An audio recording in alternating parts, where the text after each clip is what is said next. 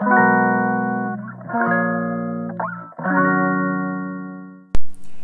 はようございます。ヨガ講師の倉本々子です。ヨガじゃない話、えー、お届けしていきます。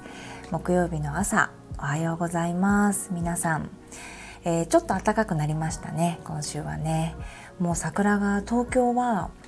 あのチリチリであの散ってます。であの満開の時はね私は見れなかったですねでも大阪の方かながあの昨日入学式だったりとか、えーと、入園式とかねあの写真を見ていたら本当に満開で東京はねあの入学式の時って満開ってないんですよね。なくないですか？毎年散ってるイメージなんだよな。あのうちの子がの入学のタイミングっていうのはおそらく全部もう桜はない。早いのかな？だから3月中に桜が満開になってパラパラしてるっていう感じですよね。まあ残ってはいるけど。ね。なんか桜って散ってからも綺麗だからこう絨毯みたいになってね。いいなと思ったりしてます。はい今日はですね、えーと、レターにお答えしようかなと思ってます。レターありがとうございます。とっても嬉しいです、えー、な先生こんにちは。私も初期の子宮頸がんを経験したことがあります。男女問わずより多くの人が知るべきことだと思っていますが知らない人に話す時分かりやすく何て説明していいのかわからないです。男性には納得しづらい言葉があったりするかもしれません。他人事と思われている現実もあると思います。七子先生が説明するのに気をつけていることはありますか？上手に伝える言葉があれば教えてください。聞いている方にとってもセンシティブな内容かもしれないのでその時は見過ごしてください。ありがとうございます。そうなんだ。初期の子宮頸がんを経験した。私と一緒かな？もうがんの一歩手前っていうところとかもしかしたらがんの状態になってしまったのかな私はねもうほぼほぼがんの数値っていうふうに言われて、えっと、切り取ったことがあります円錐切除って言って、えっと、レーザーで円錐の状態にスーッとこう子宮を切って長さをこう短くしてであのダメなところをねこう切り取るっていうのをやったんだけどやってもあの再発してしまったんだよね。それが、えっと、子供妊娠のちょっと前です。なので、えっと、取りきれなかったってことになるのかな。なんかもしくはここでまあちょっとセンシティブな内容になるってくるってこの方がその男性の話を出してきたことに関わってくるんだけど要は子宮頸がんってウイルスがさ持っていれば自分も持っているでしょ？で持っていたことが原因でえっと何て言うのかな？HPV っていう、うんと、ヒトパピローマウイルスっていうのを HPV って言います。ちょっとさあの HIV とさ近いじゃん言葉が。だからねえー、ゲゲっていうふうに思われるんだけど HPV ですと。はい。でヒトパピローマウイルスっていうウイルスが原因でなるがんのことを子宮頸がんと言うんだけれども、えっと、このウイルスって男性と女性の間で移り合うからさ性交渉で移るわけだから要は男性も持ってるんだよね。で、えっと、私がハイリスクのヒトパピローマウイルスハイリスク HPV って呼ぶんだけれどもえっと、HPV 自身は自体は、えっと、移ったとしてそのウイルスがさ移ったとしても自然と消えてくのね。風邪と一緒。ウイルスが体の中に入ってもかかる人とかからない人がいるでしょ？風邪にみたいな。それと似ていて大体は、えーとまあ、どのぐらいって言われてんのかな？780%ぐらい？もっとか。は自然とねえっと消えていく。90%ぐらいかな。自分の免疫力でね数年以内に消えていくっていうふうに言われてるんだけれどもその中でも型があってさ16とか18とかっていうのが主にハイリスク HPV って言われてる。他にはもっといっぱいあるの。31333539ってわーって数字があって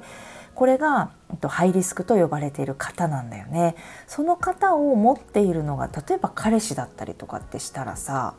自分がその切り取った状態でも性交渉をすればまたなるわけでそれが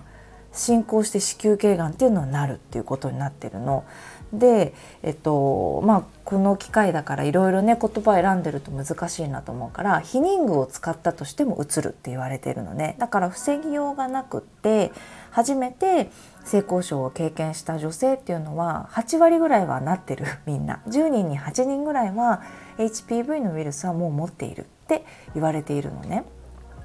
これこのまま言います。私は。知らない人に話す時に分かりやすくなんて説明したらいいのか分からないですでしょ？で男女問わず多くの人が知るべきだと思ってるんだよね。で私もそういうふうに思ってるの。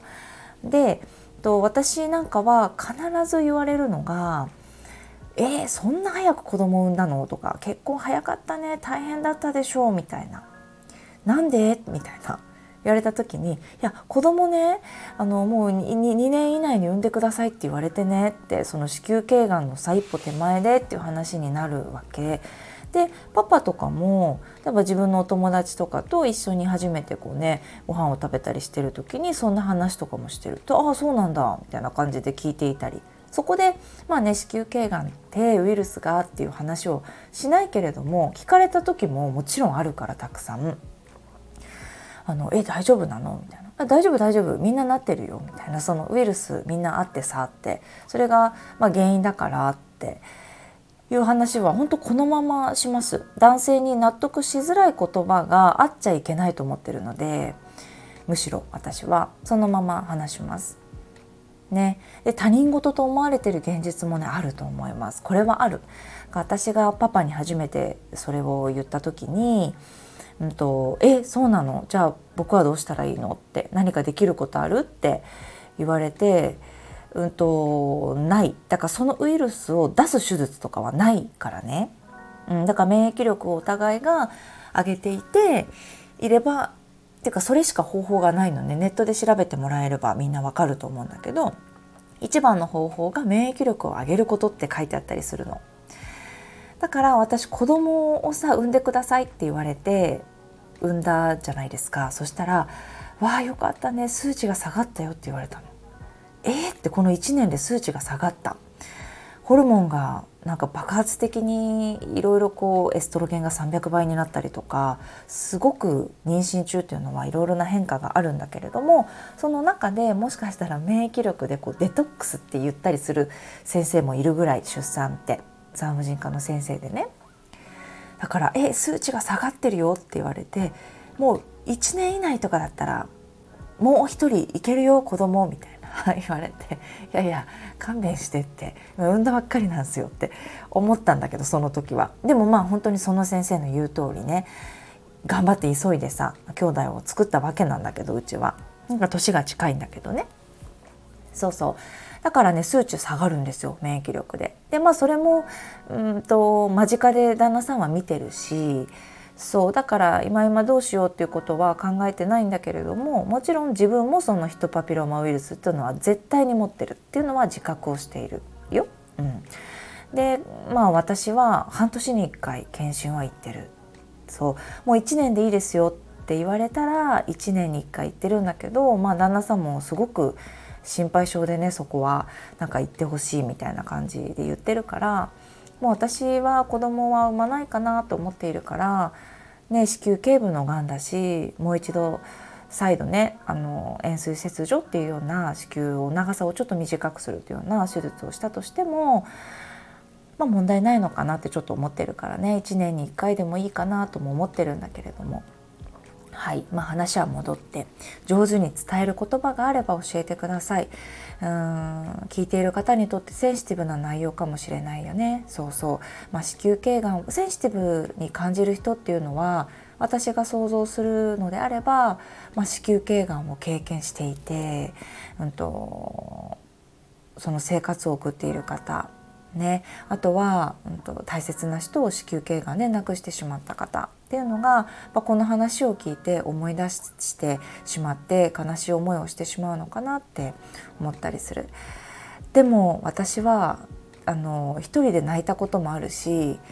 痛くて歩けなくて泣いたこともあるし怖くて泣いたこともある手術室で、えっと、手術の前、と、怖くて泣いたしその後もどうしてこんなことになっちゃったんだろうって思ったりとかだって10代だからね私。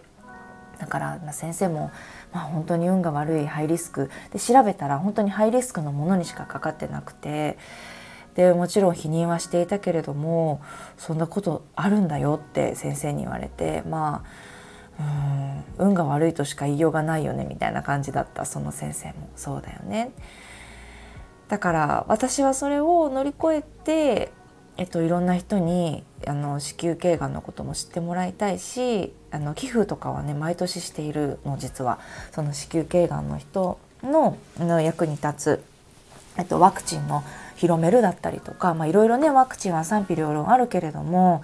私はたくさん勉強して産婦人科の先生にもいろいろ教えてもらったり講座を聞きに行ったりして、えっと、自分が信じているところで、まあ、寄付をしたりとか、まあ、こうしてね、自分のインスタグラムの非公開のところであの子宮頸がんについてっていうのもシェアしたりとかねいろんなそういうのをしている。だからセンシティブな内容なんだけれどもそれを分かった上ででも伝えていく必要があるのかなっていうふうに思っているんです。だからこのレターもとっても嬉しかったし、まあ、男性も聞いてるかもしれないけれどもねあの無自覚なんだよ。だって女性だって無自覚なんだからね、うん、9割の人は無自覚よね。症状が出なければ無自覚で消えていくんだよ。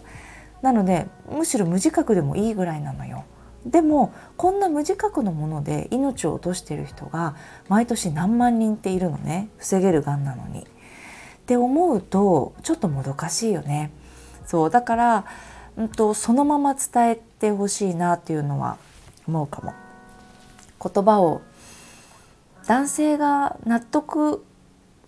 しづらい言葉あってほしくないなって思うな。性交渉でうつるよっていうことでそれが、えっと、性感染症？性病と呼ばれるものに、えっと、コンジローマっていうそういう良性の腫瘍みたいなものプチプチってできるものなんだけどこれも実は、えっと、ローリスクのヒトパピロマウイルスなのね。そう。だからこういうのもやっぱり男性だと症状が出にくいって言われていたりするけれどもだから何も多分考えないで書いたネットとかには「その性病です」とかって書いてたりするの。だからすごいさショックだと思うよ。私もねあの本当にびっくりするぐらいショックなことをね身内から言われたことがある。うん、あの身内って身内ねえーと、なかなかちょっと言えないけど身内あのそういう性交渉をいろんな人とたくさんしてる子がなるんでしょ？それってって言われたんです。で反論できないような人だからそんなことないんですよってしか言えなかったし悔しかったなすごい。うんだからこそね私は防げるんだとしたら防ぎたいなと思ってワクチンのことをたくさん調べました。うん、どうやって説明するかなって言われたらいや本当にそのままなんだよなセックスでうつるよって10人中8人持ってるからあなたも持ってるかもよっていうかもしれないですね。普通に。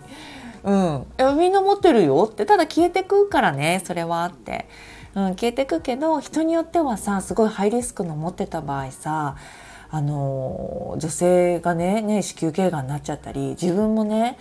あの性器周りのところの、えっとまあ、症状いろいろあるからね、まあ、それ男性が調べればいいと思うんだけど、えっと、がんになるよって可能性があるんだよって。で今はね、えっと、2020年の12月かな。から男性も実はねワクチンを打てるようになったんだよね日本でも。でもさ実費なんだよ。だから私は今それが実費じゃなくて保険でねできるようになれたらいいなってちょっと思ってる。だって女性だけっていうのが謎すぎない？なんで女性だけ？2人でしょ？男性女性のウイルスの話じゃないの？これ女性から発生してんの？っていうふうに思うんだけど違うのよ。おそらく。ね。そうだからお互いがやらないといけないからなんだんだこの差別はって思うからさ、うん、だから普通に言うかもしれないですね。であの泌尿器科で男性だったら調べられるよっていうことは教えてあげるかも。その怖い印象だけではなくてなんか例えばパートナーがそういうふうになったりしたら、まあ、一緒に自分も泌尿器科で調べてもいいしハイリスクなものがあるんだとすれば、まあ、気をつけていく。必ずそのまあ最低限だけどなるべく映らないように、ね、避妊具をつけるとかさ。そういうふうにしていくしかないよねと。で、まあ、検査を受けたりとか女性も受けたりとか男性も受けていったりとかよく様子を見てね変化がないかどうか気にする必要があると思うなっていうところですね。うん、たくさんやっぱり知った方がいいなと思います。ね他人事って思うのもわかるだってそれもねなんか責めれない気もしてるちょっと、ね、男性のことも女性のことも責めれない。だって症状がないんだもの。そりゃわからないよ、うん、だからまあねうちの旦那さんは、うんと、なんだろうな。えっと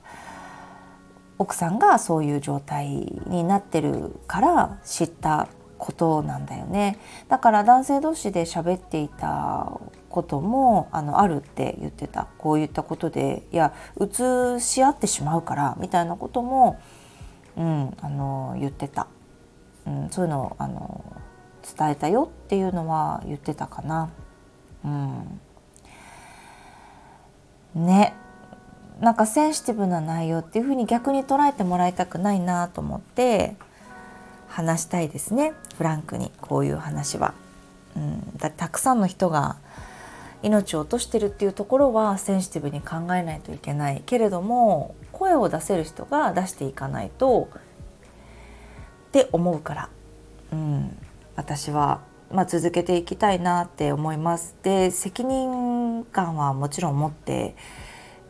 あのものすごく一般人だけれどもこうして声を、ね、ラジオに乗っけて届けるとか文章にして、ね、SNS で文字を書くっていうことに責任感を全員が持たないといけないと思っているからね。誰かが見て聞いて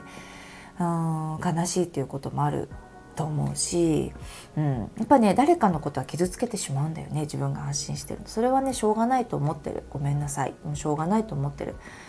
捉え方はさそれぞれだから。ね、でも間違ったことはやっぱり言いたくないなっていうのがあるから女性に言うのはなんか産婦人科学会のホームページを必ず見てって言ったりわけわかんない産婦人科の、えっと、ホームページとか見てなんか性病ですとか言って書かれててえーってなるのって変だから。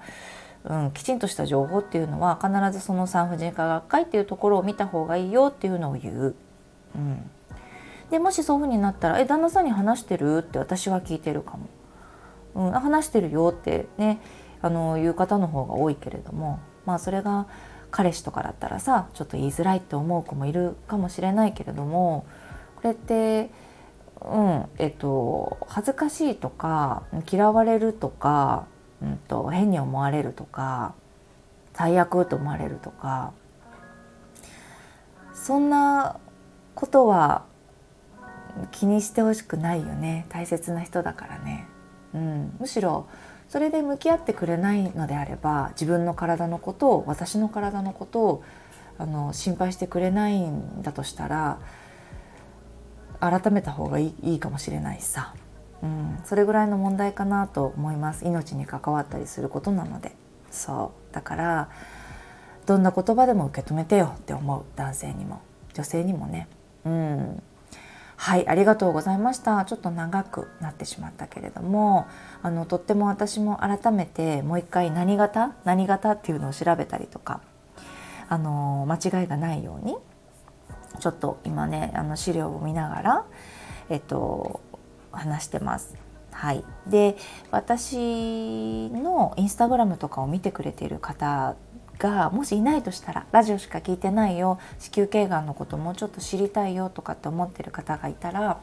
私のアクティブなインスタグラムではなくて一つあの無料のコミュニティのインスタグラムがあるんですよ。そこにあのワクチンのことや子宮頸がんのことっていうのをまとめて文章で載せてあるのね。だからもしよかったらレターやコメントでねいただけたらなと思ったりしてます。はい。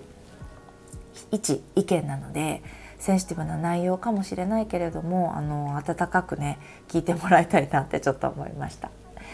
はい。あとはもう情報をこうやって取ってもらうこと取りに行ってもらうことそして初めて聞いたかもしれないけどこうやって聞いてもらえるっていうことにすごくねあのありがたいなと思います。こういう場所があって、うん、ありがとうございました。はい。ではでは、えー、また月曜日ですね。の朝お会いしましょう。聞いていただいてありがとうございます。今日も一日、えー、頑張りすぎず頑張りましょうね。